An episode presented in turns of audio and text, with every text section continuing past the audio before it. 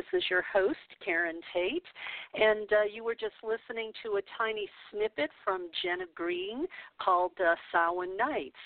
And uh, if I remember, I will let you hear the whole cut uh, at the end of uh, the interview. So, uh, again, welcome to the show. Uh, this is our uh, special show celebrating Samhain or Halloween. And tonight our topic is Familiars and Witchcraft, the new book out by Maja D'Aoust. Uh, she's a scholar of alchemy and occult lore, uh, so I think it's going to be a lot of fun. And uh, for newcomers uh, to all of this, uh, whenever you see that word S A M H A I N, it is not Sam Hain. It's actually Samhain. So uh, just a little tidbit there uh, to kind of get you up to speed on uh, what I believe uh, uh, is this this Celtic holiday. I think that's where we get the Samhain from. So, uh, just a little bit more about the author, uh, Maja, uh, also known as the Witch of the Dawn. Uh, she's a practicing witch, uh, and as I mentioned, a scholar of alchemy and occult lore. Uh, after completing her bachelor's degree in biochemistry, she studied Oriental medicine and acupuncture, and later earned her master's degree in transformational psychology with a focus on shamanism, the I Ching, and the ancestors. she is the author of A Witch's uh, Bestiary uh, Visions of Supernatural Creatures, co author of The Secret Source, and creator of a tarot deck, the White Witch Tarot.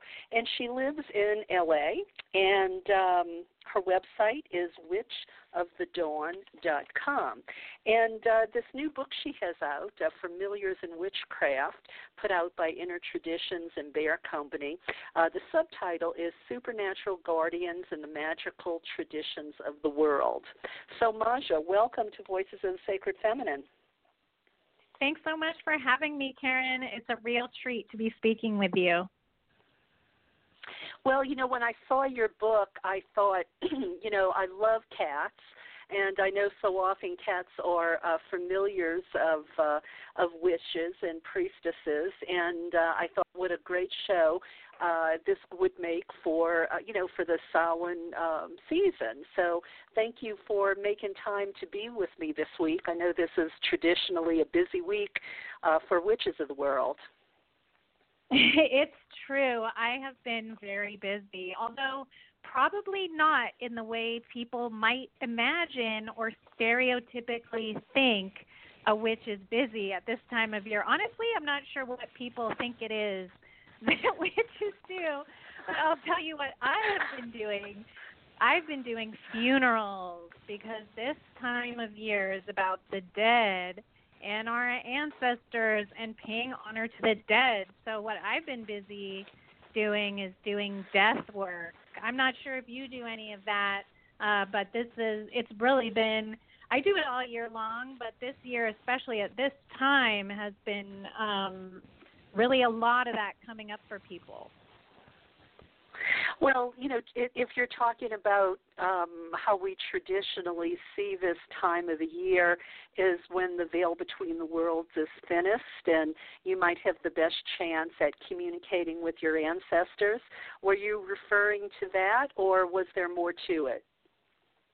Mo- yes, that is most of um, the Halloween traditions that folks hold, uh, like trick or treating, for example uh, in most of the Celtic traditions, they would be leaving the treats out for the dead that would come through that thin veil. So a lot of the uh, kind of things that people do now that they're not sure where they came from, giving the treats to the spooky things that come to your door used to be uh, to give to the dead. And going way, way back, it was uh, I'm as I'm sure you know, it was tied to the harvest season, which was the grain god. So you would make these grain cakes or these special kinds of cakes out of grain, uh, which were really like Osiris um, Eucharists, or later known in more European traditions like Ireland or Scotland, they became known as the John Barleycorn uh, traditions, where they would make these cakes, or also beer. A lot of times, beer or you know grain alcohol was used, and then they would leave these treats for for the ancestors or for the dead that would come through the veil at that time. well, you know, like so many things uh, today, you know, uh, Christmas coming up being another one of them. Um, you know, so much is taken from the pagan traditions, and uh, unfortunately, most people don't know that and uh, don't really realize what they're doing today dates back to. Uh, those uh, days of uh, you know pre-Christianity, pre-Judaism, pre-Islam. I know it's it's kind of crazy how short-sighted people are when they participate in these cultural things, but then they don't know what they're doing. It's funny, I think. Yeah, I, I do too. I really do. In fact, uh, I think I'm going to have a special show um, around Thanksgiving uh, with uh, one of the contributors to my last anthology, uh, Jeanette Blonigan Clancy. Uh, I think we're going to talk about that uh, actually, about you know all of the uh, the pagan roots of uh, Christianity. So, and, and here this is just uh, another one of them. And um, and did I have it right? Um, Amaja, when I said Samhain, uh, is actually uh, a Celtic word. Is that where we get the the, the term Samhain from? Yes.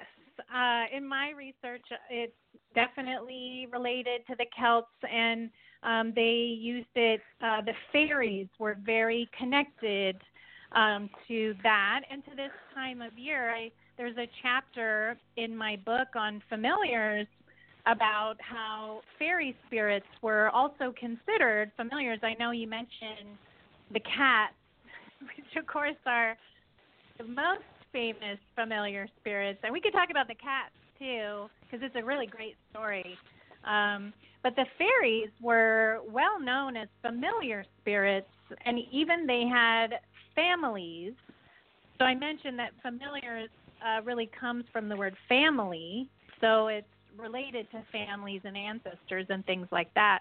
And so fairies in in the Celtic traditions, a lot of people thought that they were their ancestors, that there were some bloodlines that had fairies as your ancestors. So the Samhain oh. word from the Celtic was actually describing this time when the fairies would come through and they were your ancestors and you would have to give them these treats to give to the dead and your ancestors, or else the fairies would trick you. So you would get a dirty trick from the fairies if you didn't give them a treat. well, you know, let's um, you know, let's. I, I'm thinking probably best to uh, start at the beginning. Um, I, you know, I like to assume, you know, sometimes my listeners are new to all of this, and um, you know, why don't you start with a description of, you know, what is the familiar spirit? Um, you've mentioned the fairies. We've mentioned, uh, you know, the cats. Um, I saw in some of your promotional materials. There's also the fetch spirit. But you know, uh, uh, you know, just sort of, a, a, you know, in, in general, what what do you refer to when you when you uh, say the familiar spirit? Yes, it's very confusing and um, good for folks to investigate, I think. Uh, most people really feel familiars are animal spirits, and that's how they're usually presented. So, you know, as our pets, your pet cat or pet dogs, uh, then other people will extend that to wild animals, things like crows or foxes, or a kind of spirit animal um, that you might have. But if you research into the traditions, familiar spirits extend much farther than just animals.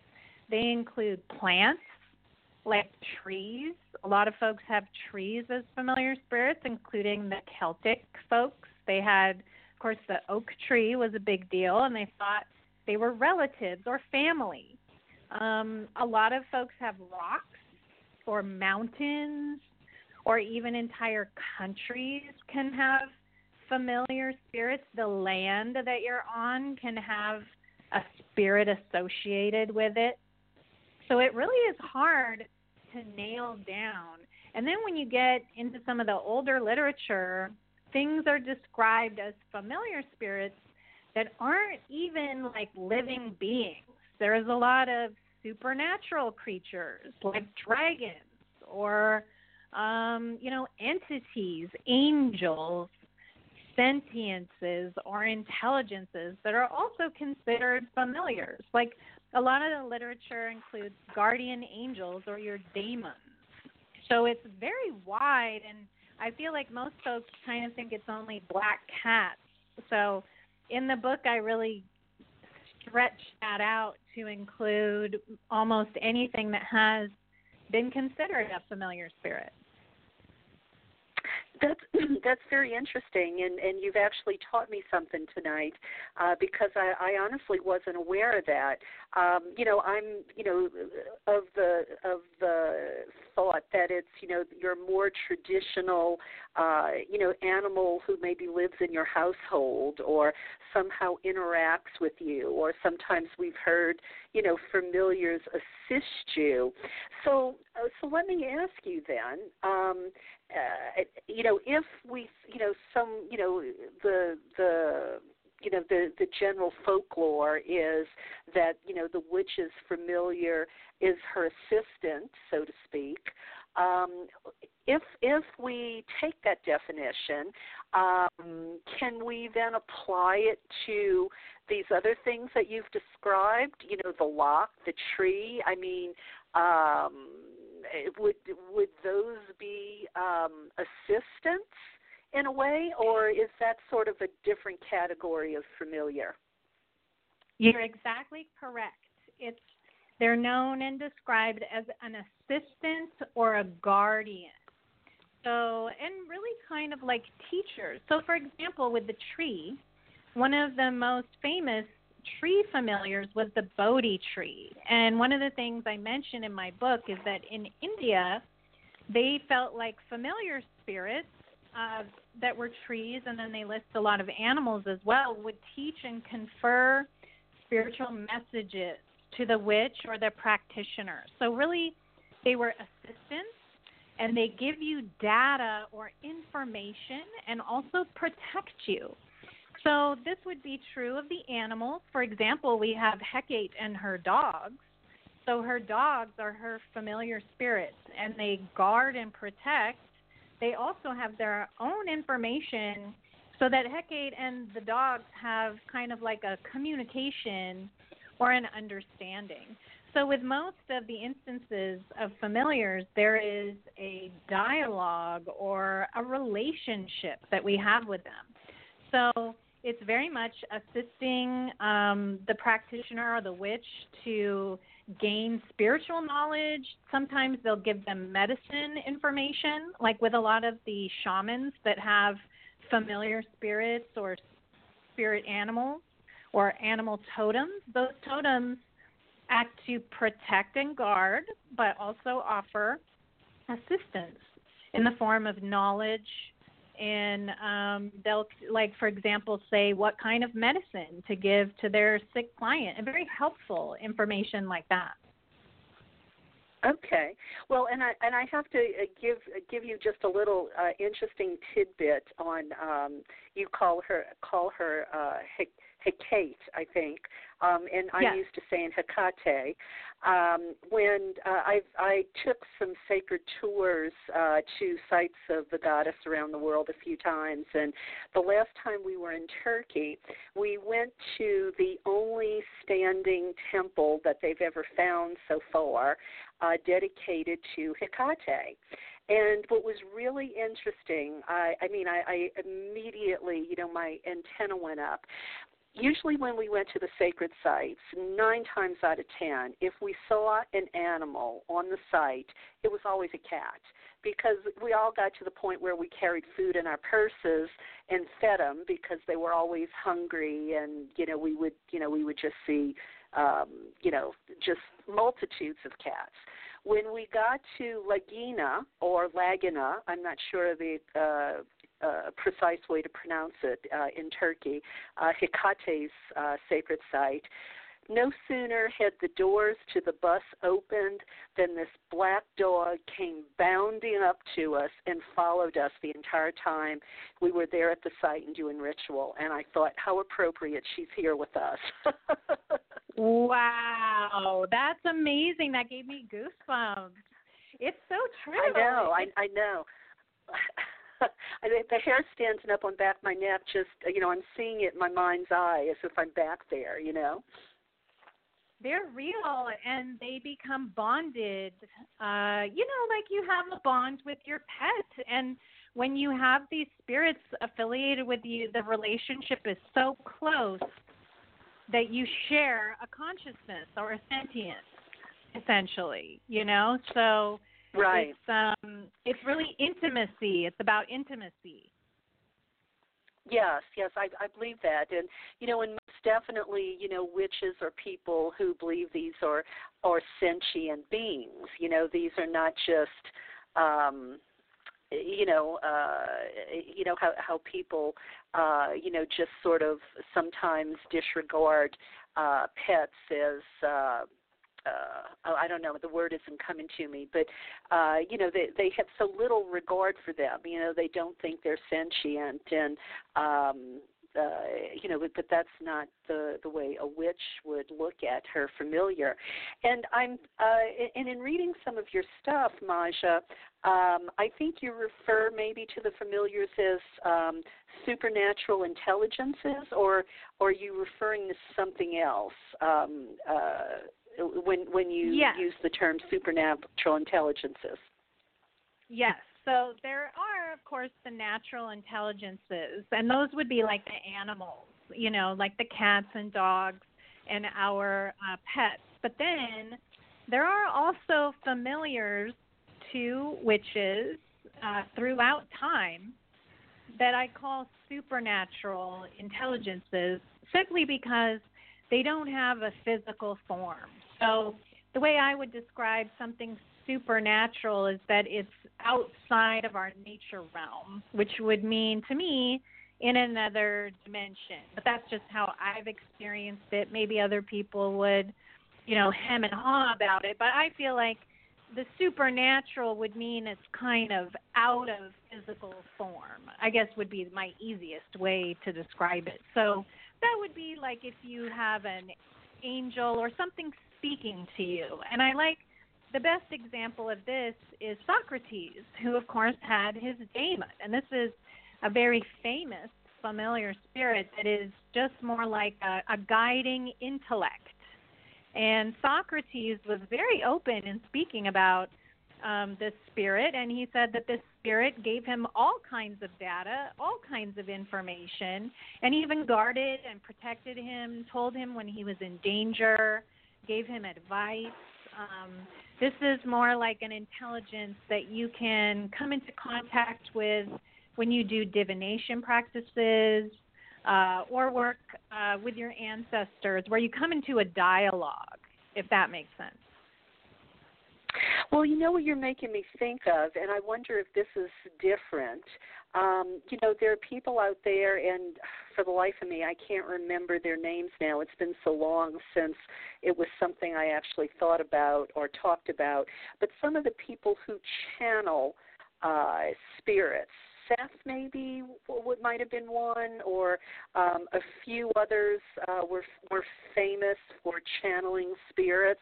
Um, would those would that be the same thing?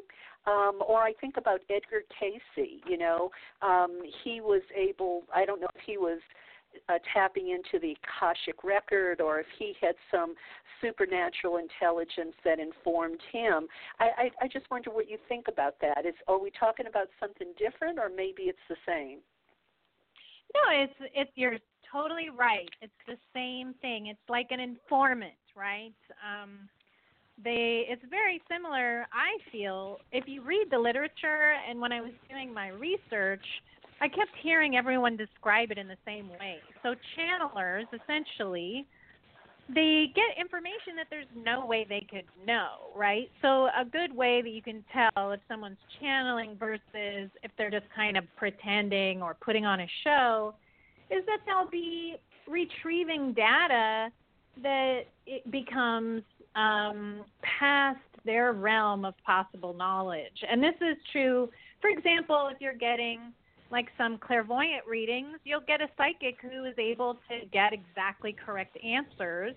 And of course, this in tradition is because they have a familiar spirit assisting and giving them the data or information. And it takes the form of some of these intelligences, or sometimes uh, your dead ancestor is the best way to describe it. But in the literature, you know, the way that these channelers are getting their information is the same ways that are described throughout pagan history of the oracles, like the Oracle of Delphi, um, who of course gets all of her data and information in this fashion, which I mentioned in the book. I have a very large chapter on the oracles and the Oracle of Delphi uh, specifically, and how she uses a familiar spirit, which is a python or a dragon, uh, that is an intelligence that gives her all of her information. So it's very much like a channeler. Interesting, interesting.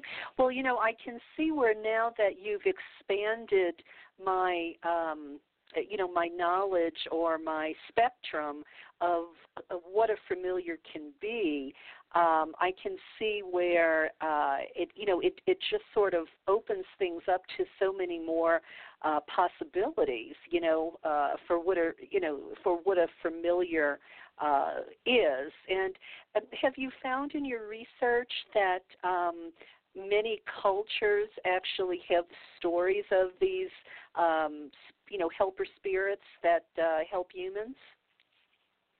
Well, the crazy thing was, or maybe not so crazy, was what inspired me to write the book. Was I was like, oh my gosh, every culture has stories of these things. So it really becomes a shocker as I was going just from country to country. And in the book, I try to include a lot of different countries' versions and you can really see how they all have these same characteristics. So they're talking about the same things, and I tried to really delineate that where they're all, you know, giving information or intelligence. A lot of them in the ancient cultures, the familiar spirits give the witch or the practitioner or the shaman, whichever human being is forming a relationship with that familiar spirit, they really get these same kinds of things, and the relationships are the same. Whether they're supernatural intelligences or also animals, um, and animal spirits or nature spirits, both. They all have these same kinds of signatures, and it goes all the way back in history and is really around the globe. So it really seemed to me like this is just something that is in you know our human experience really was it became profoundly a thing that happens with with certain human beings. Well, and, and it makes you wonder too if we saw so much of it back then because people were closer to the natural world and they didn't have the distractions we have today. Um, and you know maybe they were just uh, able to tune in um, maybe more easily than we can today. And you know and sometimes i think uh you know we're in in a way uh I, I don't know if this expression is going to make sense but you know we get too big for our britches. You know we disregard things like this uh, because you know we think we're so smart, we're intelligent, uh, you know, so we poo-poo this kind of thing uh, and dismiss it or um, you know discredit it. We marginalize it, and you know we may be missing um, a whole uh, realm of um, of energy, if you will, uh, out there that um, you know maybe our ancient ancestors uh, were more tapped into. Karen, you are so on point. It's it's really exactly the case, and there's several things that get in the way. Number one, as you mentioned, people are not connected to nature, so they can't feel nature. They can't hear the sentience of the living things like a pagan who is connected to the earth can feel things. So I think due to a lack of feeling and our instinct, we drop away. And the other very important thing that you mentioned is that we think we know. So shockingly, when you think you know everything, you're unreceptive to getting messages. So in most of the occult work and the pagan traditions, there's a thing that's called beginner's mind. And um, my teacher, Dr. Calvin DeWolf, taught me, and I was very grateful for this knowledge that you have to, you know, acknowledge that you're a dummy, and there's there's just a lot that you don't know.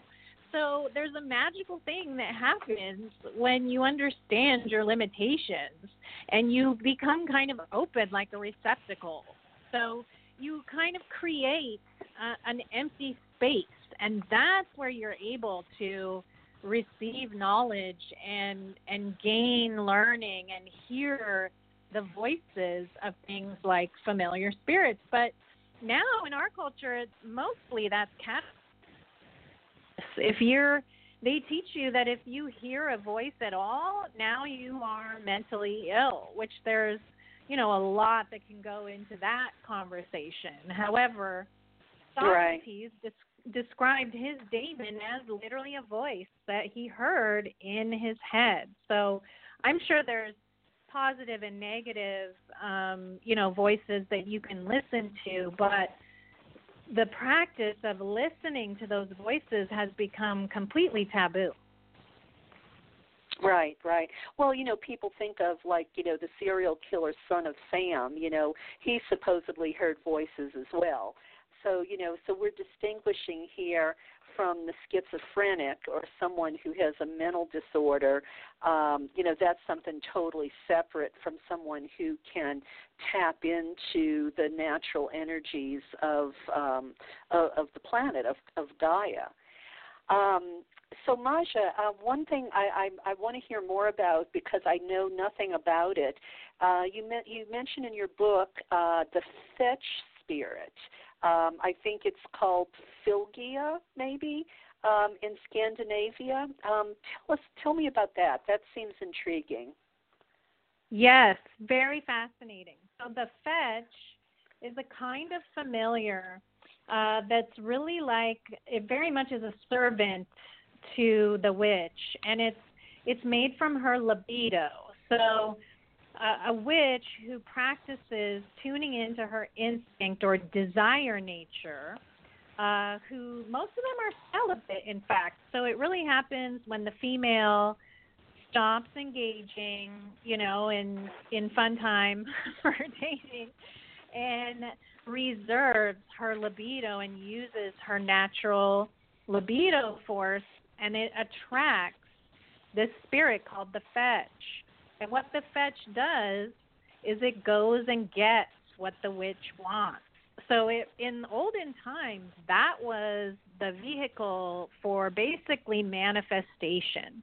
So a lot of people now are really hip on all this manifesting, you know, magic, and you always hear about manifest, manifest, all these manifesting workshops. Um, and essentially, the way that that works is through magnetism. I'm sure you're familiar with all of these kinds of things, but the origins of those practices uh, were through these these practices that would summon a fetch to you, and it was all desire based and worked on uh, kind of animal magnetism that the woman has with her instinct.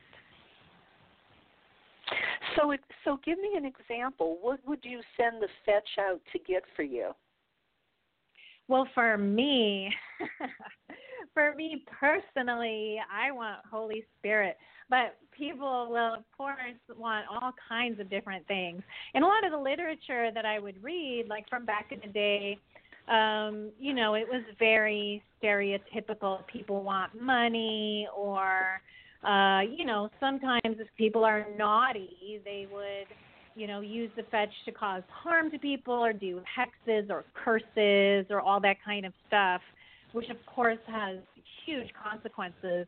And the problem is when someone has a desire nature that wants to harm other people, the kind of fetch spirit you attract to yourself is very violent and not cool. So, a lot of people that would work with these energies would end up getting eaten by their fetch spirits or like you know have serious problems from engaging that. That's there's a lot written about that stuff so i just want to let people know like if you think you're all woohoo i can just cause damage to people not you know it comes at too high of a cost in my opinion. But uh, many people use the fetch to do things like heal other people and work with disease or bringing in babies or trying to bring blessings to people. But sadly, I think mostly they were used to get things like money. Okay. Well, and and um, uh, you're reminding me. Um, not too long ago, I read the All Souls trilogy by Deborah Harkness, and uh, one of the witches from medieval. Well, no, it wasn't medieval times. I think it was back in um, maybe the 1600s or something. I think that might have been when they were. Oh, I, I I don't know. I could be totally wrong about that now. Uh, but it was like during the days of Shakespeare and and mm-hmm. those folks. And I sh- I should know when Shakespeare was around, but I, I'm not recalling it right now. Uh, but anyway, uh, one of the witches during this time period had a fetch, and she almost used the fetch like um, um, a helper you know uh she it, like like a like a third hand almost you know if she needed to somebody knocked at the door she would send the fetch to open the door and and you know welcome the person in kind of a thing. Um and it seemed like it was kind of this uh translucent uh, entity that resembled the witch that sort of you know floated around and was kind of at this witch's beck and call uh, to help her when she needed help. Um, that sounds a lot more benign than what you've just described. I, so I guess you know the the the fetch is re, you know reflective of the nature of of uh, the practitioner. Exactly. It's actually a reflection of your libido so it's uh, really just your your personal libido. So, like you mentioned, uh, de- like I said, depending on what you desire, right? So, some people only desire power, so they're going to have a very nasty fetch. But if it's if people are helpers and you know, server servers, then they have a very lovely fetch, a beautiful fetch. That's where we get the word fetching um, as describing someone as attractive, right? It's this, and also that that word for like when the dog fetches the stick. It's like, go get that for me, dear. it's exactly. like, oh, exactly. Right, I'll send it out. Yes, yes. That's a. I'll have to read that book. That sounds wonderful. Yeah, it's a great trilogy. Um, you know, and uh, uh, well, and they started last year. Um, it, it's come to television now, and uh, the first. Um, you know the first book was was the the first series so to speak. But i don't think they get to the fetch until maybe the second book. But anyway um and i tried to get deborah harkness on the show but uh but i i was not successful unfortunately. But you know you look also in your book you know familiars in witchcraft you look at the incubus the succubus doppelgangers. Um so the incubus and the succubus um those tend to um have you know or, or looked upon negatively. Do you think that's a fair um, you know estimation of those sorts of familiars? I guess you're you're calling these familiars too, um, or is that sort of just the uh, you know you know the the way it's come down you know is, is you know being misunderstood Yes, I think it's it's a little bit of both. I feel like in my research of the incubus and succubus, they will also serve the witch or the person. But as I mentioned, familiar spirits aren't always nice. So people, you know, there are the the lovely ones like you mentioned in the book or the cats who are your helpers and you know, our ancestors who are trying to help us. But then there's very dangerous familiar spirits who are wild and not tamed. Um, and these have a lot of power. So the the problem is is that people think they can control these spirits, then they find out they cannot.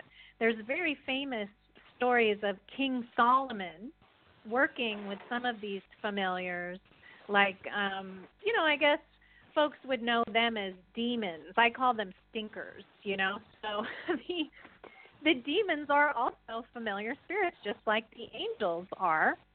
And they will assist and serve, but they are um, treacherous and dangerous. So the incubus and succubus are familiars that will do work for you, but if you lose control of them, it's like your dog is off the leash and they can harm you and they can harm other people. And there's a lot of stories of people getting into a lot of trouble with these more stinkers. So, for example, with the succubus, some people who do magic might, you know, purposefully summon one of these or work with one of these because they think they can get power and then discover very quickly that they don't have control and then suffer a lot of consequences. There's several stories of Aleister Crowley working with spirits like this who then, you know, had all kinds of terrible things happen, like his house burning down and, you know, disasters happen, disasters. So the incubus and succubus specifically will just kind of drain all of your energy because they become like a parasite.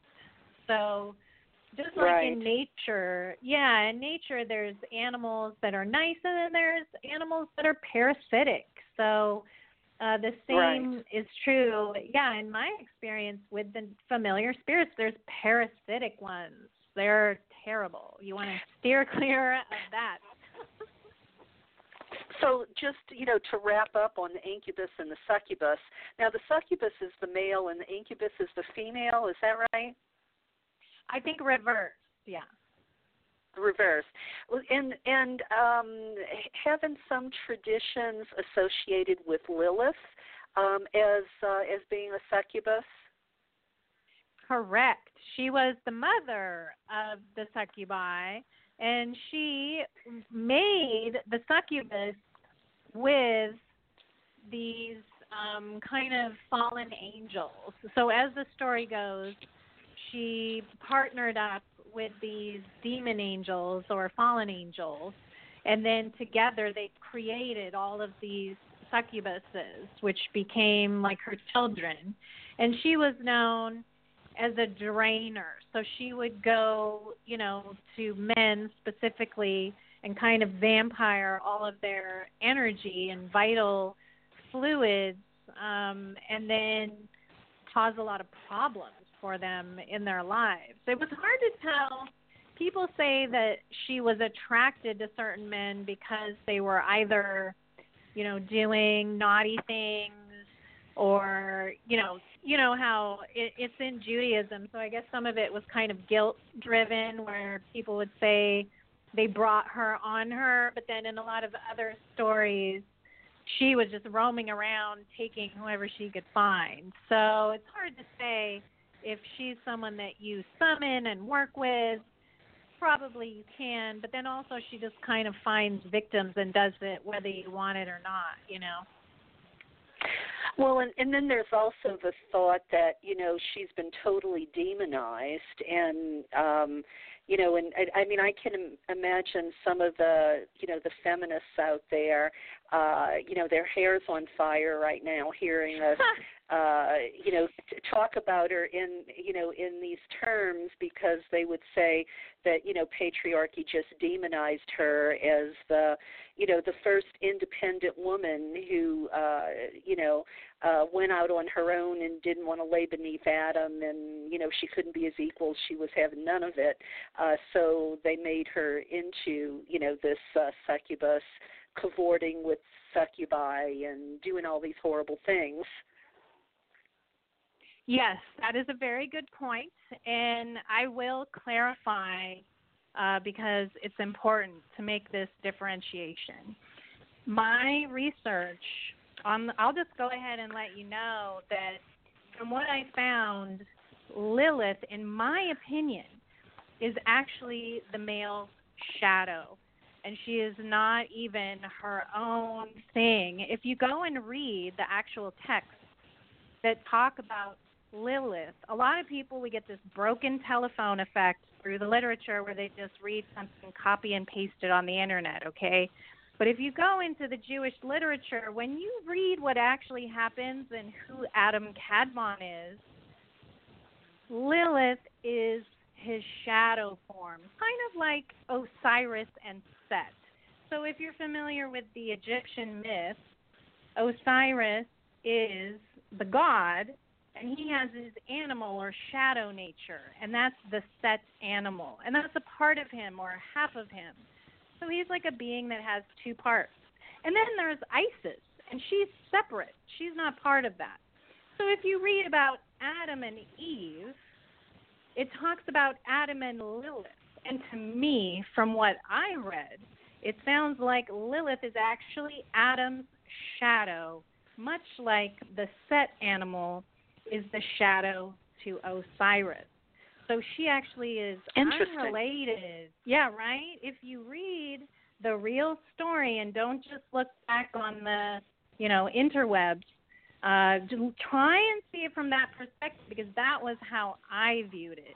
So it's kind of funny because, yeah, I feel like she's more the dark nature of the man and isn't even an actual woman. Interesting. So let me say back to you what I think you just said um, in my words, and you tell me if I got it. So you're looking at Lilith as not um, the you know the the the one who came before Eve. Um, Eve was always Adam's first wife, and Lilith was really just this, this shadow of uh, of Adam's nature. Is is that what you mean? Exactly.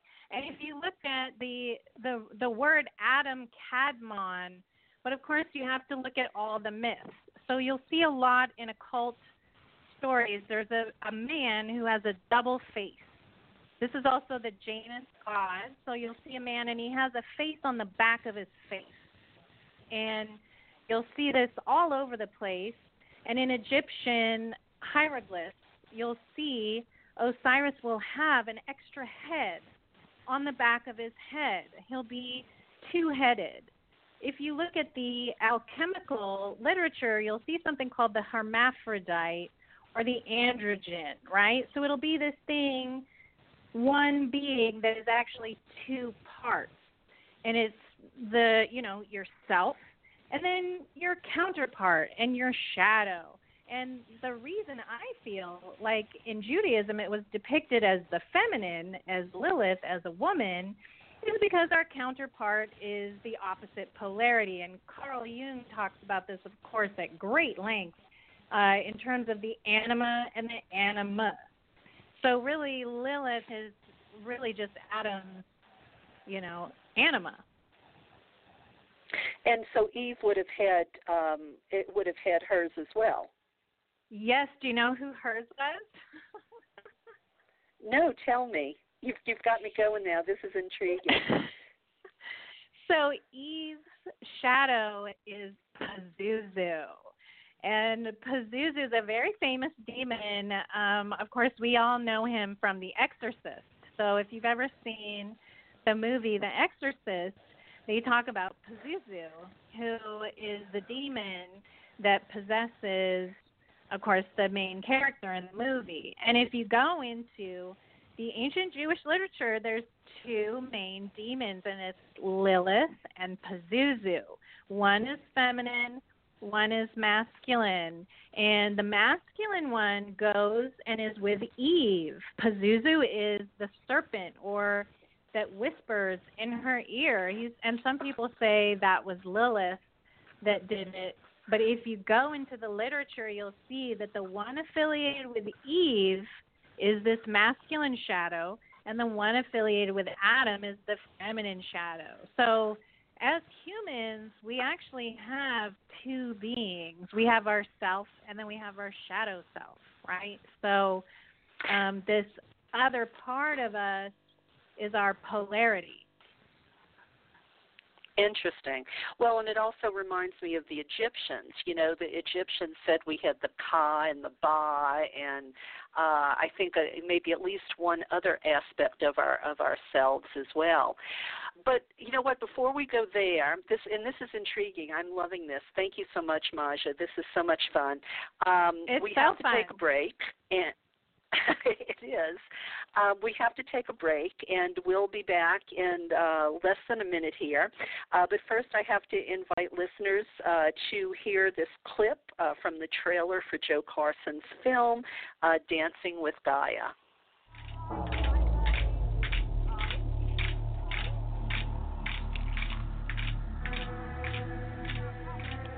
Most people see humankind as really separate from nature and separate earth. I'm as much of this earth as a rock or a tree is. And I came out of it. This, this is my mother planet. I grew out of this earth. As long as we conceive of divinity as above us or outside of us, or that our bodies are somehow less divine than spirit, there's no way that we can change our course.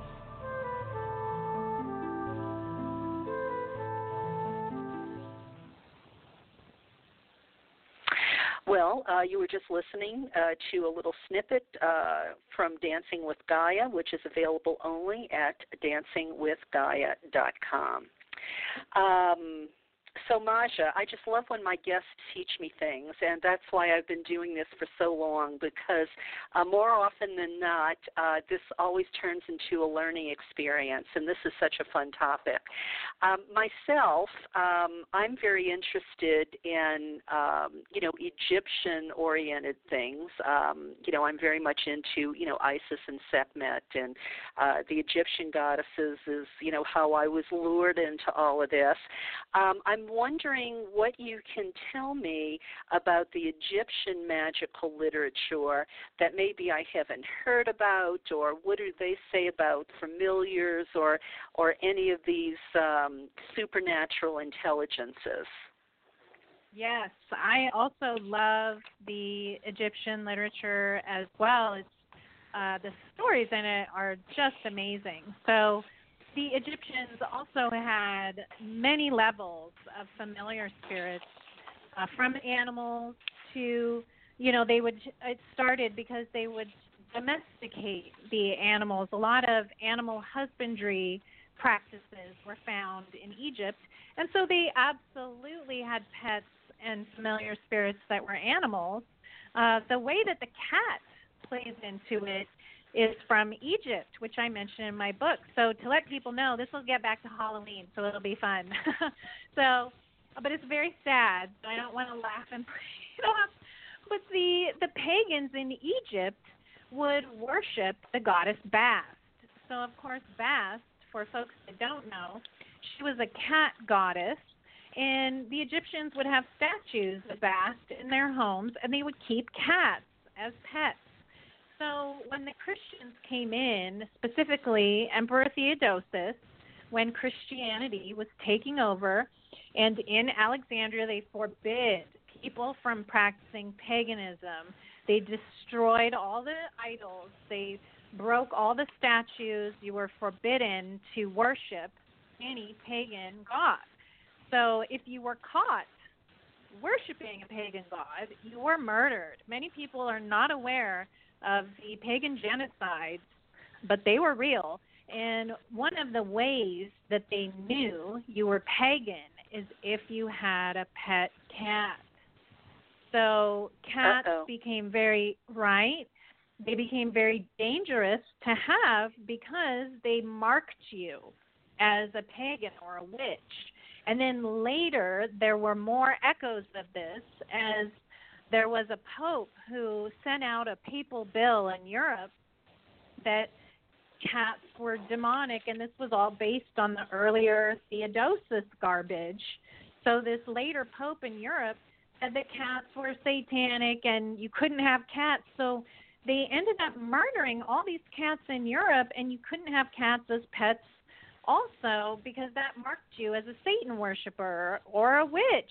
And so they killed all the cats, and ironically, that was when the plague spread because, of course, the, it was overrun with rats and vermin. So they just ended up, you know, spreading all this disease and killing all these cats and all these people. What a mess! But the the tradition of pagans or witches keeping cats goes all the way back there, and I think the important thing to mention is that even through all of that persecution, witches still love cats. Well, and and you know, and, and that um that fear of cats, you know, is still alive today, especially black cats. I mean, they say that um, you know, I'm a fan of uh oh that that guy who comes on TV uh you know who who tells people how to solve their cat problems. And uh he always says that um you know kittens in shelters, uh, the black ones don't get adopted out, and that's so sad. Um, I, I wonder if by any chance you know where the the you know the idea of the black cat being unlucky comes from. Did you happen to stumble across that in your research for the book? That was from the papal bull as well. So in the Pope's uh, in the Pope's bull that he wrote, which for those that don't know, a bull is basically a decree that the Pope would make, and then everyone has to listen to it. Uh, but in that specific bull, and I'm forgetting now which Pope it was, um, perhaps one of the, no, I don't think it was one of the John Pauls. I want to say Pope Gregory, perhaps. Um, and he targeted black cats specifically in that papal bull. So, um, the, and it's terrible. It's just a superstition, and you know, people are so strange with those kinds of beliefs and thinking something's evil, and so then they have to, you know, project their own shadows onto it and kill it. It's it's flabbergasting the ignorance. Yeah, I mean they're gullible, and you think I mean the Egyptians were smart enough to keep the cats because the cats ate the rats that were going to eat the grain, um, you know. And then, uh, like you're saying, we have the plague because they uh, did away with all the cats. And uh, my first uh, thought was, hmm, I guess they got what they deserved. That's not very nice, so I take that back. Karma. karma. Um, so, so um, Christians and Jews, um, I, I think from your literature about your book, uh, they demonize the familiar spirits. Um, why is that? I mean, were they afraid of them, or what was the deal? They all use them too. So this was what I just really wanted to get across in the book they forbid the use of familiar spirits on the pain of death in the Judeo Christian material. If you work with familiar spirits, that is justification to murder you. And specifically, if you're a witch that works with familiar spirits, you're you're dead, you know? But the Christians have one of the most famous familiar spirits, which is the Holy Spirit, which is a dove um, that is all over the place, and that's only one of their familiar spirits that they openly worship. You know, hardcore. I would say that's you know pretty much as as blatant as it gets. And then in in the Jewish literature, the actual story of forbidding witches to use familiars is so ironic. There's this witch of Endor. If you want to Google the story of the witch of Endor, she is a witch who works in a cemetery with familiar spirits and ancestor spirits. And this king, King Saul, forbids witches to do this. But then he gets into some trouble and he hires her to do the work that he had made against the law because he needed it. And then he uses her services, you know, and then the whole story is very ironic because, of course, many Jewish patriarchs utilized familiar spirits over and over again. Like I mentioned, King Solomon. So it seemed to me like most of the story was that it was okay for men to do it, but not for women. Mm. So, so the you, so the demonization maybe comes in not just the gender thing necessarily, but because they associated the familiar with uh, with the devil. Is, would that be what you what you said? That's what they say, and they say that the familiar spirit is a negative influence, that it's heathenistic, that it's demonic. Um, you know, and all of these other things. But in the book, I say, you know, there's a lot of stories of witches having real relationships with their familiar spirits, like marriages, and even children. If you look in the fairy literature, a lot of humans would intermarry with these familiar spirits and have children. And of course, in the Christian story, Mary has a sexual relationship with the Holy Spirit and has a child. If you look at that story in the perspective of these ancient pagan stories of familiar spirits and how they interbreed with bloodlines and things like that, I have to say I find them to read very similarly. Interesting. That's an interesting uh, viewpoint there. Well, and and you know, getting back to the idea of um, you know familiars, you know, the way you've expanded the definition, you know, the guardian angels or the angels in Christianity, they would be familiars.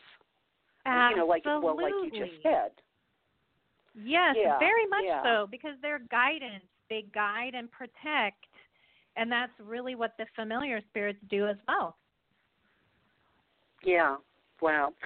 So I don't know if you can answer this. I mean, maybe this is an unanswerable question, but if somebody asked you how prevalent uh, or familiar spirits could, what would your answer be? Ooh, that's a good question. I would say from like you mean right now or kind of through history. If I was to say right now, I personally would say that there's um boy, if I was to give a percentage, maybe like 30% of the population has these kind of interactions. I have met several people um, that have interactions on different levels with animals, with intelligences, all these things. Of course, I'm in LA. so we kind of all flock here, you know, uh, to get away from everybody else but it's not everyone. Although I do feel like anyone can develop these relationships, but it seems to be uh, certain people have them, and then other people not so much. Well, and you know the witches I know. Um, I mean, I think probably most of them who have a close relationship with their cat, they probably loosely call their cat their familiar. Now, whether the cat actually assists them doing anything, well, that's a whole other story, you know. But you feel like you have this, um, you know, this this close, intimate relationship with you know with with your cat. I mean and then the other witches that i've known you know they have snakes. They or maybe resonate with with crows or ravens. But that's sort of the uh, i mean i honestly don't know of a witch who has the ability to um, work with her familiar in the sense that it assists her unless I'm not, you know, unless I'm not defining the word assist broadly enough. What do you think about that? I feel like yes. I think you're correct. when it I I feel like, you know, it is like your friend. So it's almost like I I feel like many people are intimate with their pets certainly and probably can tell what their pet is thinking, you know, knows when their pet is hungry. But you're right, it's really like that service that the pet provides in exchange, you know, which of course love and their their being is a big one. But with most of that definition, there really would be some kind of you know, either guidance that they give you, maybe save you from a fire, or, uh, you know, something of that nature would boost them into that familiar spirit category. Right. Well, now, uh, well, I invite my listeners. seriously, this is no joke. I invite my listeners to email me if they have a familiar that goes beyond what I just described, and it's more in the realm of assistant, as you're talking about, Maja. I would love. Wouldn't that make a great anthology? I would if, love. Uh, if we, we need those stories. Yes. Yeah, yeah, I like that. I like that. Um, so tell me, what what have I not thought to ask you about familiars that you think uh, my listeners need to know? This was so fun. I just have had such a good time talking with you because you asked such great questions. We got to cover quite a bit of the topic area. I feel like um, maybe the the last one or or another thing that we could bring up since we did speak on, you know, the animals, the cats, the Halloween stuff, the shadow. Boy, we really did get into a lot. Um, the other thing that is mentioned in the book as well is um, that marriage thing that I kind of loosely talked about, or more specifically, the soulmate. So there's this um, quality of a familiar spirit where, like you mentioned, with people's pets or um, you know, some of the other things that we could come into contact with as a familiar, that a lot of the literature have this reference to them that they are a soulmate to the witch, as if it's almost um, ordained or something. And those kind of relationships um, are talked about at length, especially with a lot of the oracles, actually. And the witches of old, they would not get married to humans, and they would a lot of times be celibate, and then it would kind of attract or manifest their their soulmate um, being that was a familiar either in an animal or natural form or one of these kind of fairies or sometimes angels too. Of course, there was all those stories of angels interacting with women, and there's all this weird soulmate type of stuff. I don't. Are you familiar with that term at all? Most of us think of it in terms of like a romance novel.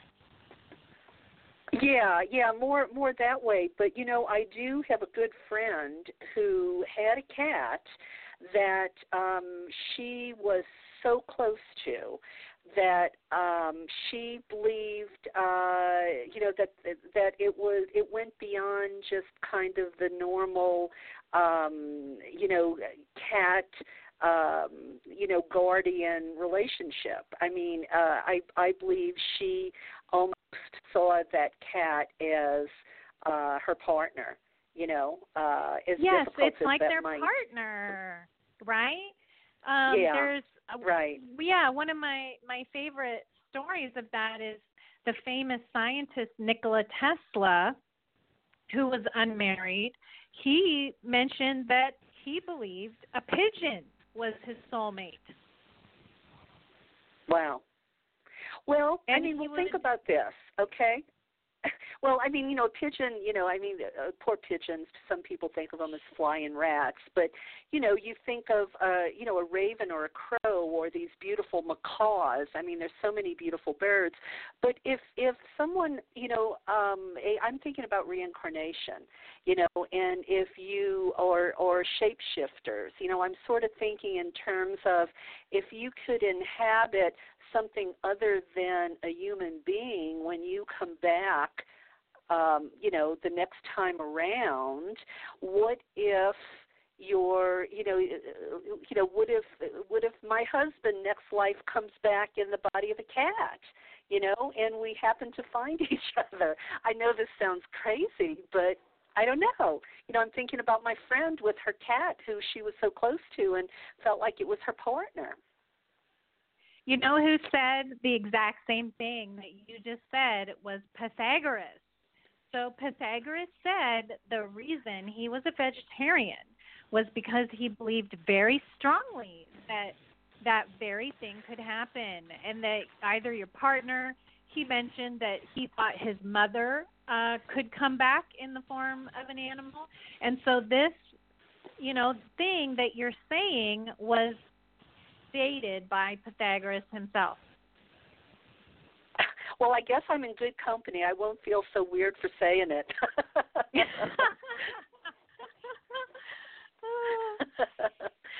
well, and and you know, uh, before I forget, because uh, I know we're about ready to wrap it up, we actually went over uh, over the hour. Um, getting back to that, uh, the All Souls trilogy about the witches. It's actually about witches, vampires, and demons um, they, there's a lot of alchemy in, that uh, flows through all the books too, and I know you're into that as well. So you would probably love that, um, you know, that that trilogy. Uh, so I just wanted to, you know, mention that as well. Uh, it's it's a really smartly done um, books, so uh, it might be oh, something wonderful. you'd enjoy, Maja. I love it. Yes, I will pick it yeah. up. Well, um, I guess that about brings our interview to a close. Um, it's been great fun, and uh, uh, you know, I hope uh, our paths cross uh, sometime. You know, we're in the same general vicinity. Uh, maybe something will come up at some point, and uh, we'll actually meet in the flesh. Do you ever go to the Museum of Woman or the Goddess Temple down in Irvine?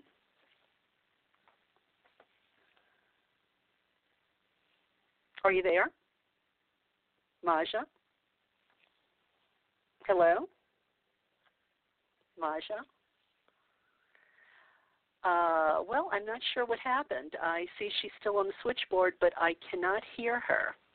Well, um, I will uh, bid her a fond farewell and thank her for being on the show tonight. I'm glad whatever happened uh, didn't happen sooner.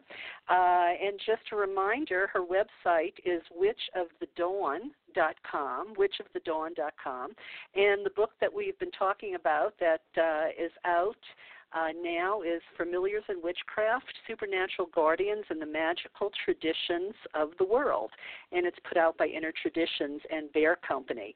And I've been speaking to uh, Maja D'Aoust. So thank you so much, Maja, and uh, I'm sorry for this disconnect. Uh, that was so weird.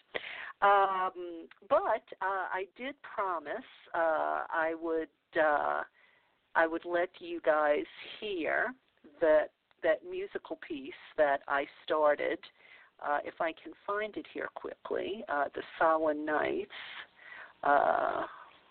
I think that was by Jenna Greene. Uh, just give me a minute here. Uh, here we go.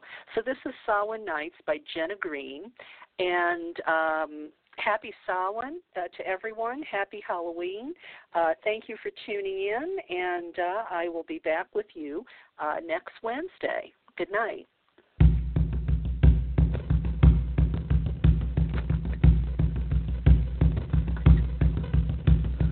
Light the fire, hold your lover tight. Welcome now the spirits of all Samhain nights. Light the sacred fire, hold your lover tight. Welcome now the spirits of all Samhain nights. The veil between the other world and the plane is mortal. Then to welcome the ancient ones, the earth becomes a portal. Let not your heart be heavy, let not your head be light. Keep aware and quench your fears on the Samhain night. Jack o' lantern circle to protect you from your fears. As we celebrate the harvest and the Celtic New Year, come with me into the woods deep in the sacred grove and dance with me for life and love as the elements unfold.